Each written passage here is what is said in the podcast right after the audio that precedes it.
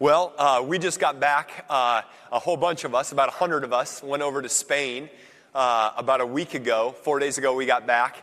Um, and, uh, and to meet, we've got 120 goers from around the world that all came to Barcelona to celebrate what God's doing. Folks just like this, folks that they, they're, they're not going short term. I, I think you probably gathered that. Maybe I should have been more explicit. But these aren't folks that are going on short term trips the next year, although we want to send a bunch more of those. These are folks that are selling everything they have, right, and leaving Austin for good, saying goodbye to friends and family, learning a language, and, and asking God, begging God to plant churches where there are no churches currently.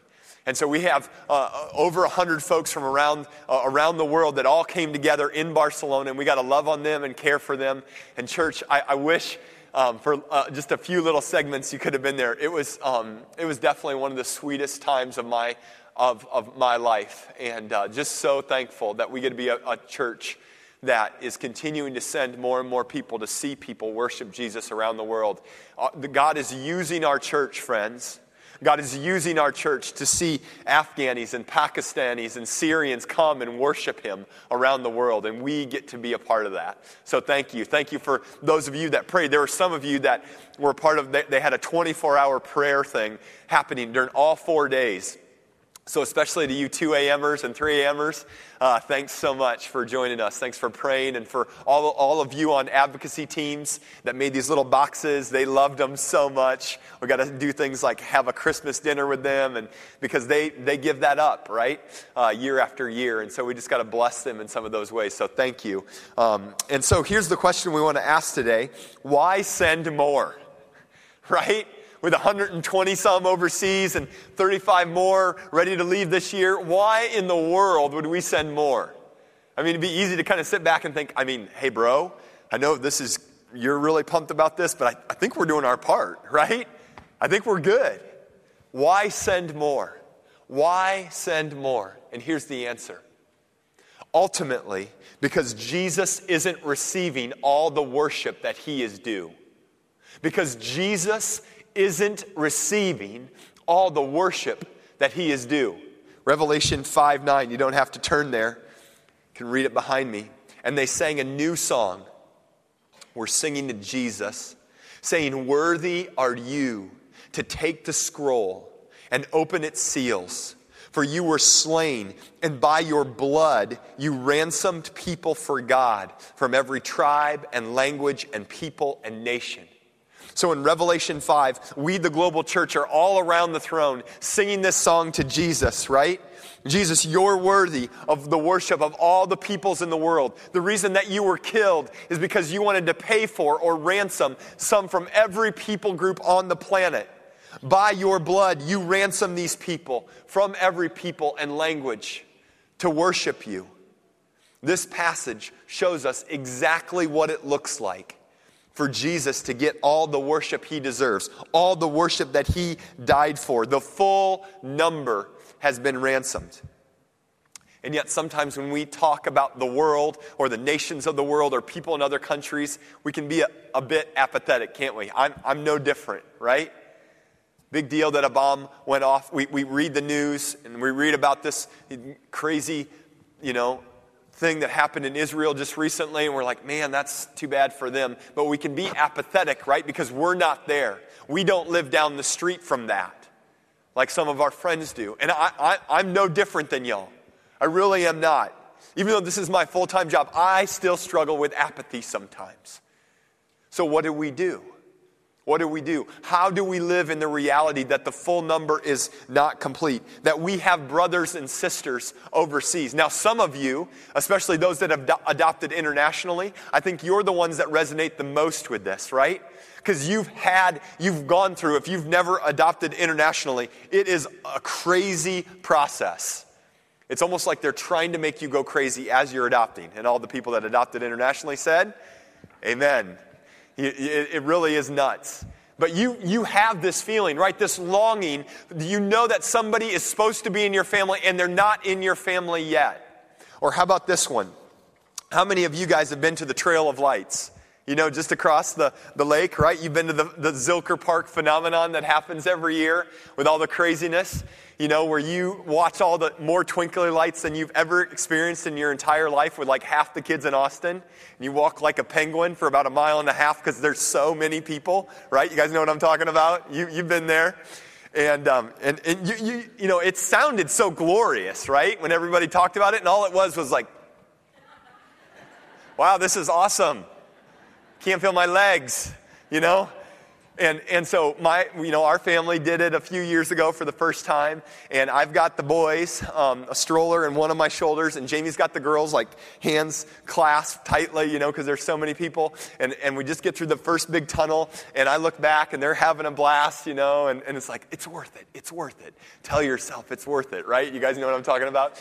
And, um, and I look back one minute later and they're gone. I'm like, where, where? I mean, it was one minute where did you go? And so we, you know, work our way over to the side, right?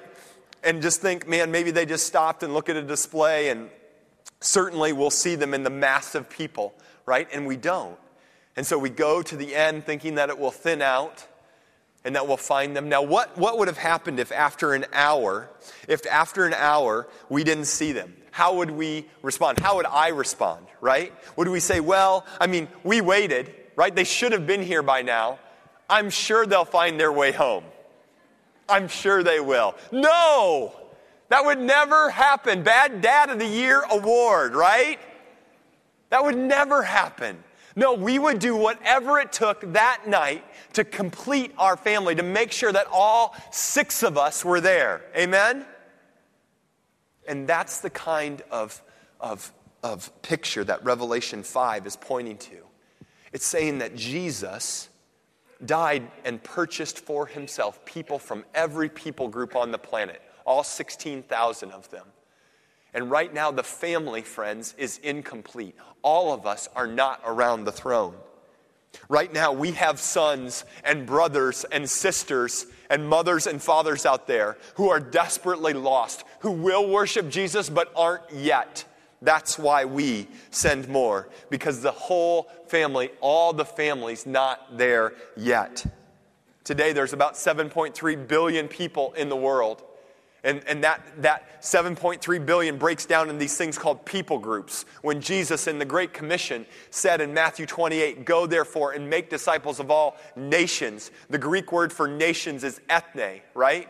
He said all the people groups, all the ethne. That's where we get this idea of ethnic groups or people groups.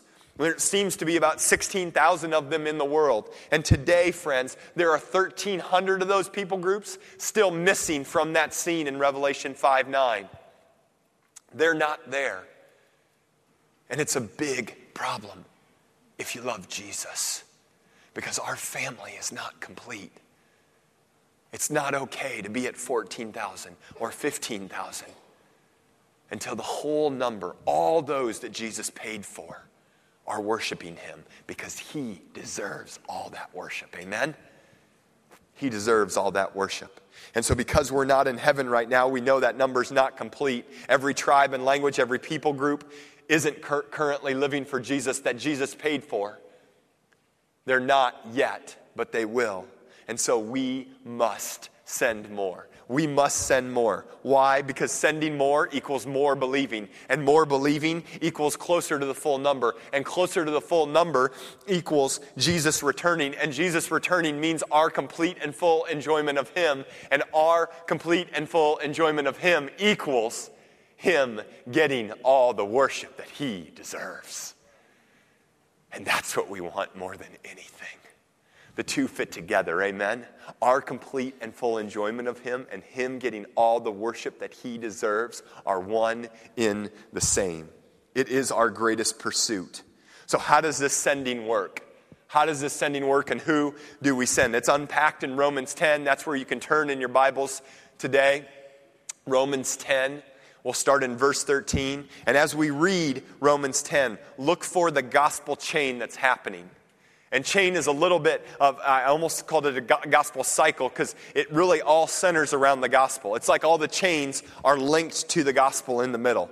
So, Romans chapter 10, starting in verse 13. For everyone who calls on the name of the Lord will be saved. But how are they to call on him in whom they have not believed? And how are they to believe in him of whom they have never heard? And how are they to hear without someone preaching? And how are they to preach unless they are sent? As it is written, how beautiful are the feet of those who preach the good news. So let's start with verse 13. For everyone who calls on the name of the Lord will be sent. Sorry about that. This is really a summary of the first 12 verses in Romans chapter 10. That being saved is not based on our own righteousness. It's not based on how good we are. Rather, being saved is verse 9, right? Confessing with your mouth that Jesus is Lord and believing that God raised him from the dead. And anyone who believes this will be made right with God. This verse isn't saying that there is some Sorry, guys. That jet lag, right? Mixed in with all the fun that happens on the plane on the ride over, still getting me a little bit. But this verse isn't saying that there is some magical enchantment to our salvation, that we don't say some magical name and then are saved, but it's a trusting into, a trusting wholly in the work and person of Jesus that saves us. This is the declaration of God's heart. Verse 13 Everyone who calls on the name of the Lord will be saved. That's good news for me and you, isn't it? It's really good news. We don't believe in an earn your salvation belief system. I don't know what you thought coming in here today, but, but we don't believe in an earn your salvation belief system. You can't earn your salvation. It doesn't work that way, and that's really good news. It's good news for people that grew up in churches where they learned more about the rules than they did about God's love. It's really good news for our neighbors in Austin. It's really good news for Hindus and Muslims and Jews around the world who are continuing to try to work for some salvation that they'll never attain. It's good news. And I think we would all nod our heads to this. We would all nod our heads. This is good news for everyone, right? Because everyone means everyone. Until we watch the news, it gets a little tricky, right? We see a terrorist attack in Germany or Turkey, and it's a little bit more difficult to agree with everyone. When we watch the news, we don't likely think, man, if those terrorists were to repent and call on the name of the Lord, call on Jesus' name, they would be saved. But we would be wrong. We would be wrong, friends, because everyone actually means everyone. See, people in Paul's days, Paul's the guy that wrote the book of Romans people in Paul's day struggled with this same thought of everyone. Our passage today is right in the middle of Romans chapters 9 through 11, right? Where Paul is letting the Roman church know God is not just the God of Israel, but he's the God of the Gentiles, of the world as well. In other words, he is the God of all the peoples of the earth, even the countries that Israel doesn't like or didn't like.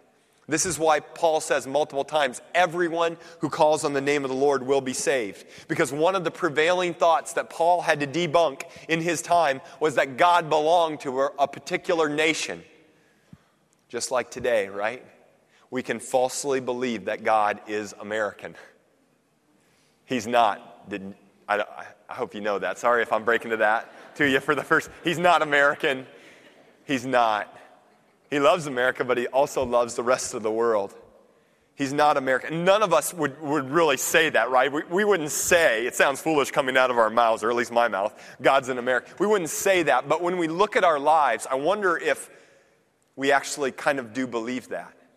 Look at, a, look at our giving, our praying, and our sharing, right? When we look at where do we give money? Are we giving it here locally, or are we giving it to the nations of the world? When we look at who we pray for, are we praying just for the, the people in Austin and our, our local context here, or are we praying for the world? Think about our sharing. When people look at our sharing, are we showing Romans 10:13 to be true in the way that we share the gospel? If someone were to observe who we share the gospel with, what would they conclude? Would it be number 1 that no one can be saved because we're not sharing with anybody? Would they conclude that only people that look like us and talk like us can be saved because those are the only folks that we talk to about Jesus? Or would they conclude that everyone can be saved because we're desperately trying to share the gospel with all those that God puts in front of us? Here's what I'm not trying to do, friends. I'm not trying to pit the two against each other, America versus the world, okay? I'm not trying to do that. And Paul wasn't trying to do that. Paul loved his nation. Paul loved Israel. You look at a, a, chapter earlier in Romans 9, verses 2 through 4. Listen to what Paul said. This is amazing that he would say this. This is how much Paul loved his fellow Israelites. I have great sorrow and unceasing anguish in my heart, for I could wish for I could wish that I myself were accursed and cut off from Christ for the sake of my brothers, my kinsmen according to the flesh. They are Israelites. Paul loved his country so much that he said, if it were possible, I would give my salvation so that they would say yes to Jesus. So, friends, if you love Austin, if you love Texas, if you've got the tattoo, fantastic okay? If Bluebell ice cream is the only ice cream you eat, that's awesome, okay? Keep it up. Good job, all right? We desperately want to see more people in Austin and more people in Texas follow Jesus. And, and we want to see those who have never heard follow Jesus. It's kind of like being a Longhorns fan and a Cowboys fan. You know, you can actually be both, right? You can, you, can, you can cheer for UT and you can cheer for the Cowboys, right? The two actually help each other out. If you're a fan of one, you'll likely be a fan of the other, and they spur each other on. No pun intended.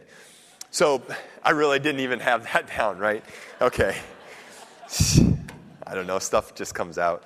So Paul clearly loves Israel. Paul clearly loves his nation and has clearly been called by God to focus on those who have never heard. So here's where we're going to start. The gospel chain starts with the gospel. It says, Everyone who calls on the name of the Lord will be saved. See, the gospel impacts everyone. Everyone who hears the gospel is affected by the gospel or affected by him. No one sits on the fence with the gospel. There is saved and not saved, these two camps alone.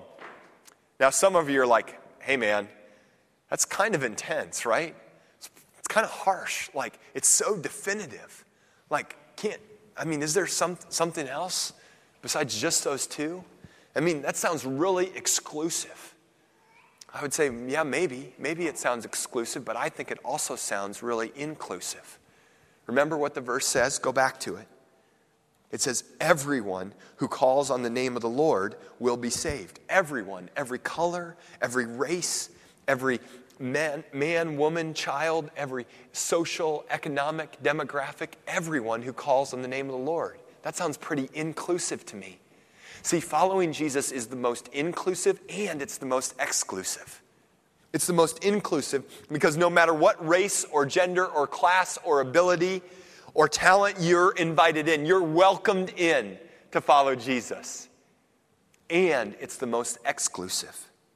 You must bow down to King Jesus. And if you don't, no matter what your race or gender or class or ability or talent, you will be excluded from everlasting life. The Bible is very clear, my friends. It's very clear. So the gospel starts with the gospel. The gospel starts the gospel chain. Let's continue to see how this gospel chain thing works. Verse 14, right?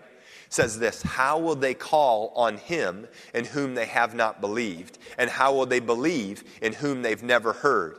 So, all of the gospel chain centers around the gospel, believing in the gospel, seeing Jesus get all the worship he deserves. Hearing, so how does it start? It starts by hearing the gospel. Hearing the gospel is the only hope anybody will ever have in believing the gospel. God saves through the hearing of the gospel. You look a little bit later in Romans 10 17, it says, So faith comes from hearing, and hearing through the word of Christ. This text says that you have to hear the gospel in order to believe it. So, how are you going to hear the gospel? Well, this is where preaching comes in. Again, real, real simple today, right? Verse 14 again. How will they call on in him whom they have not believed? And how are they to believe in him of whom they've never heard? And how are they to hear without someone preaching? So, preaching is about the gospel. Now, I'm not sure what comes to mind for you when you hear preaching. Likely, what comes to mind is what you hear every every Sunday, right? No matter which campus you're on. I don't know if you know this downtown, but, but there's actually other locations. It's cool if you do, it's cool if you don't. But there's, there's four other places we meet in the city, and, and each of them hears the preaching of the gospel. And so at each place, whether it's through a screen or through live preaching, that's typically what comes to your mind. Is a 30 minute longer if, you know, some of our other brothers, I'm not going to mention any names like I did first service, are preaching that tend to go over. West Campus, you know who I'm talking about, right? And, um, and, and, and it's, it's a well polished um, talk, right? That's what we typically think of when we pre- think of preaching. Now, preaching definitely is that, but it's not only that. It's not only that. When you look at the Greek word for preaching, you see that preaching can also mean proclaiming or proclaiming publicly or speaking with conviction. So here's what I want to say most clearly you do not need the gift of preaching to preach the gospel. Amen? You do not need the gift of preaching or teaching or evangelism to preach the gospel. And introverts, I'm really sorry to put you on the spot because you hate that, right? Sorry. Um, but you're not exempt. You're not exempt. It doesn't have to look like it looks for the, those extroverts like me, right? Loud and spitty and, right? but it does need to be proclaiming the good news. Because, this is why I say that, because preaching the gospel is not about your presentation. Preaching the gospel is not about the quality of your proclaiming. Preaching the gospel is about the gospel, and the gospel is the power of God for the salvation of everyone who believes. God wants all of us to be preachers. Every single one of us. No one is exempt. So, how do people believe? They have to hear. How do people hear? When someone preaches. How do people preach? When they're sent. Verse 15. It says, And how are they to preach unless they are sent? As it is written, How beautiful are the feet of those who, bring the good, who preach the good news. Verse 15 makes it clear again that when we send people out, we send them to preach the good news. This speaks to the primary activity of those who are sent, the preaching of the good news. We don't speak if we don't speak the good news, then people won't hear. If people don't hear, they won't believe, right? And if people don't believe, then Jesus doesn't get all the worship that he deserves. It's interesting, isn't it? In, in how it says, How beautiful are the feet of those who preach the good news. Notice that it does not say, How beautiful are the mouths of those who preach the good news. It doesn't say, How beautiful are the minds of those that preach the good news. It says feet, the feet of those who preach the good news, because the two primary activities of a preacher are to go and speak the good news. To go and speak. God isn't just looking for great speakers and great preachers. God isn't just looking for great theologians to represent Him around the world. God is looking for faithful men and women who will go and speak the gospel. That's good news for 98% of us that don't fall into those camps. Let's, let's clarify something before we go any further. Does this mean that the only thing sent one should do is preach the gospel? What about helping people? What about demonstrating the gospel? What about the orphan and the widow? What about social justice? What about the what about the, the, the Matthew 25, right? When we look at the life of Jesus and the instructions he gave his disciples as he sent them out in Matthew 10 and Luke 10, we see that he wanted them to both declare the gospel and demonstrate the gospel because they go hand in hand. And declaring the gospel will always be more effective if you demonstrate the gospel. So when our church, through our goers, is working with Afghan and Syrian refugees, you better believe they are helping meet the physical needs of these precious people. And they're proclaiming the good news of Jesus. The two work together. But I think Paul, inspired by God, knew that if we were going to not, not do one versus the other, which one were we going to be more afraid of for whatever reason? it was the preaching of the gospel. And so that's why he calls us all to be preachers, to preach the good news. We are sent to speak the good news of Jesus. So let's finish by asking number one, who is sent? And number two, who do we send to and why? There's really two different kinds of sending that we do as a church. The first is this every one of us is sent. Every one of us is sent. If you, if we don't see ourselves as sent ones, then we have not really understood the gospel. Let me say it one more time. If we don't all see ourselves as sent ones, then we have not really understood the gospel. Seeing yourself as a sent one, being a preacher of the good news, is part of believing the gospel. The reason you have believed in us eh, and are saved is because the gospel was preached to you. You heard it and believed it, right? And now you automatically must preach it. It is the nature of the gospel. Jesus spoke or preached it to people who heard and believed. And they heard it and believed it, and they preached it, and other people heard it and believed it, and they preached it, and again and again and again until it came to you and me. The gospel, friends, was never meant to terminate on you. It was supposed to run through you. It came to you and it's supposed to run through you to other people. Jesus came to you so that you could give him to other people. All of us are called to do that right here in Austin. So, in that sense, we are all sent ones. I want to give a couple, couple encouragements here. Number one, if you don't know how to speak the gospel, it's okay. It's okay. You know what we're gonna, you're going to hear about from your campus pastor here in just a second that there's some options for you to find out, figure out what's next in being a sent one. And one of those options is a 10 week MC that focuses on what does it mean to speak the gospel to other people. And, and not just a classroom setting. You'll meet in somebody's apartment or house, but then you'll actually every week go out with your leader and they will show you, they will model for you what it looks like to speak the gospel. Not because they're perfect at it or very eloquent or got it all figured out, just because somebody else modeled it for them.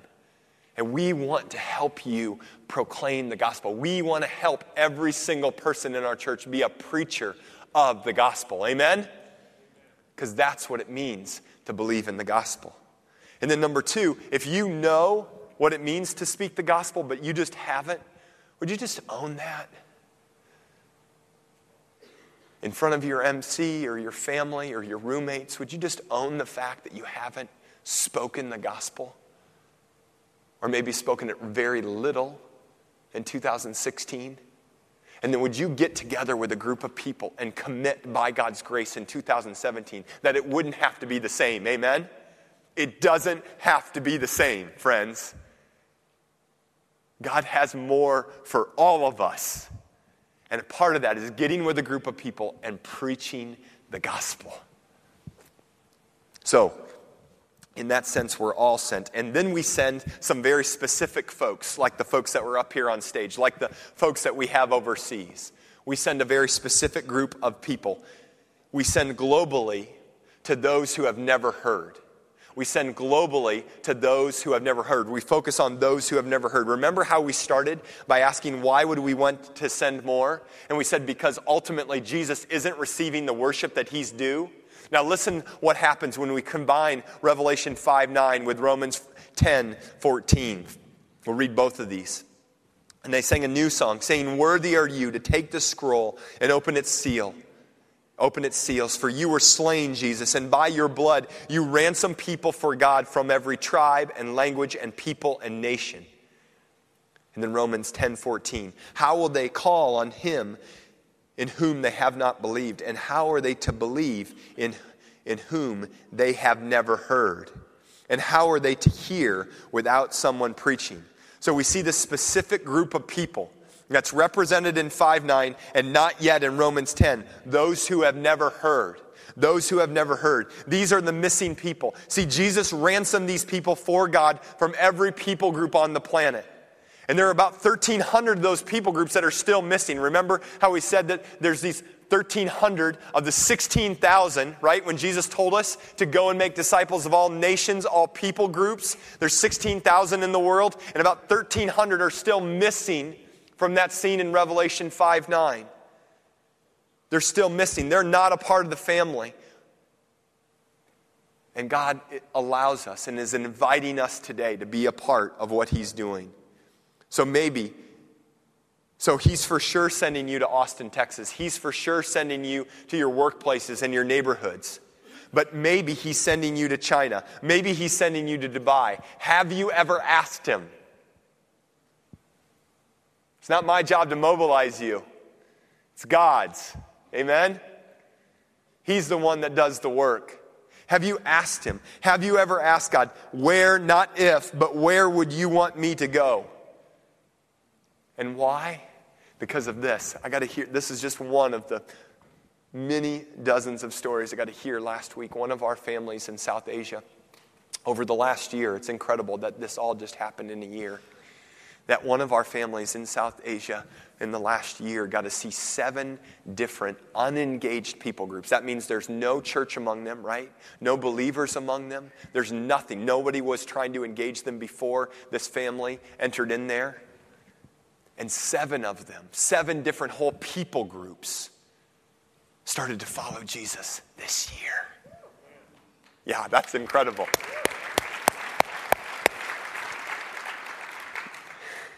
You can clap for that because now they have a representation around the throne. Amen? Their seats were empty, and now they're not. Ever since the first day I heard about unengaged people groups, I cried out to the Lord and said, God, would you let us please be a part of seeing at least just one of these people groups come to know you? And this family got to see seven. Can you imagine? I, can. I don't know what it's like, but I, I, I, I am so grateful to God that we got to be a part of it. As a church, we got to be a part of that.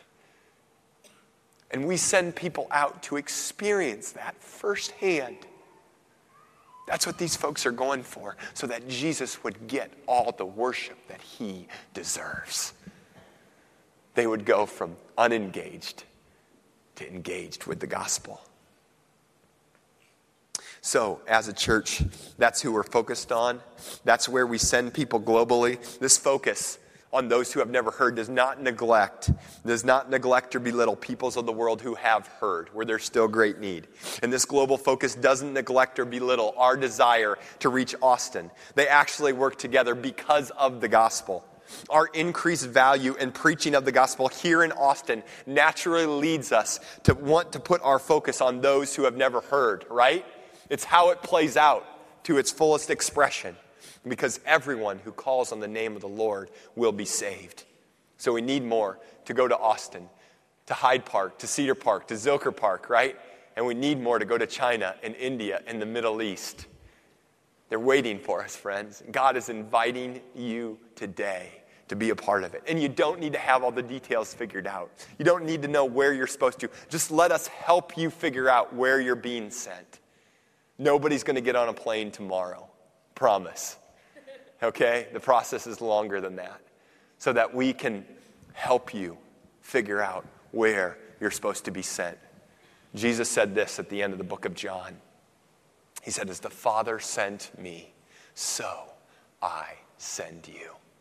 Now, the only question for us is who are we sent to? Let's stand. I want to pray for you, commission you, just like we commissioned our friends at the beginning. I want to commission you here at the end, all right? As His church, as sent ones. So, God, we thank you. Pray for the people around you. Pray for yourself. God, we come before you and we thank you that you let us be a part of your work globally here in Austin and throughout the world. God, you didn't have to do it that way. It's not because you need us, but you today and throughout your word are inviting us into your work, God, that we would be your people, a royal priesthood, a chosen nation, priests, people that are proclaiming your word. So, God, we might have a lot of questions like, I don't even know how to find one of these groups. I don't know if I could speak the gospel. I don't know if I could go somewhere. But God, would you step into all those fears?